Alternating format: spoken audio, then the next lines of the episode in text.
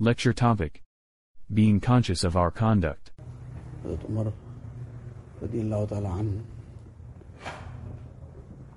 His whoop was also famously known. People- were very aware of the whoop that he used to carry around and use at times as well.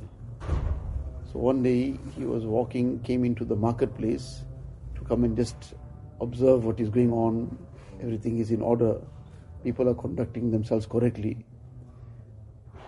So Hazrat Salma bin Akwa radiallahu ta'ala an happened to be walking, but right in the middle of the road.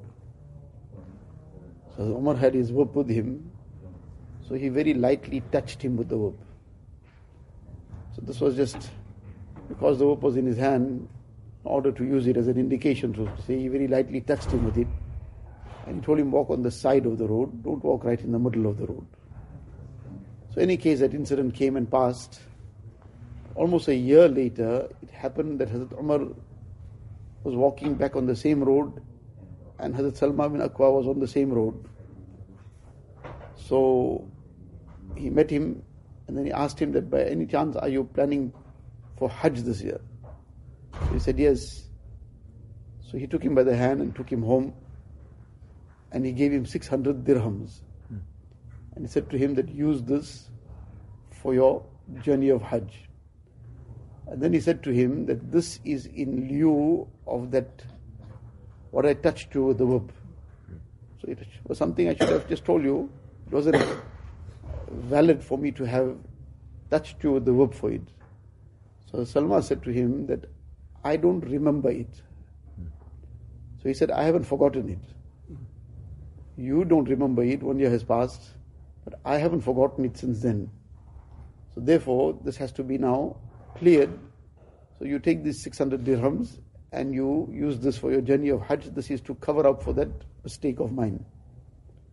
Now, on the one hand, he was teaching a lesson to Hazrat Salama radiallahu ta'ala that the etiquette is that if there's no need to be walking right in the middle of the road because it's, for example, very busy and everybody is all over the place, there's no space elsewhere, then the etiquette is to walk on the side.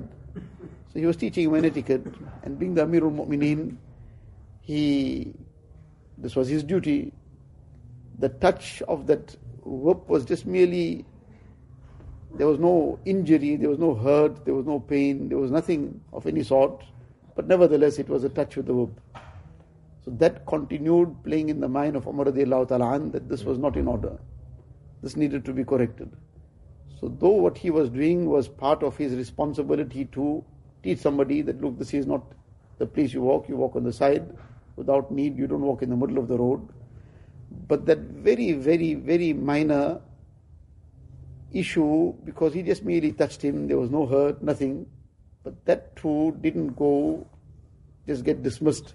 There was no issue with this, so what? If I said something to somebody, I did something, so what?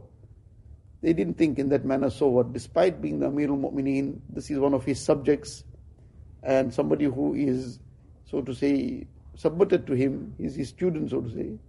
But that too didn't stop Hazrat Umar from making amends for it, and in such a big way.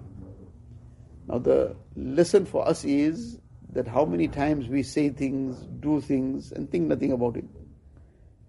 And the reason is that that consciousness of akhirat, that consciousness of accountability, that this is not gone just in thin air.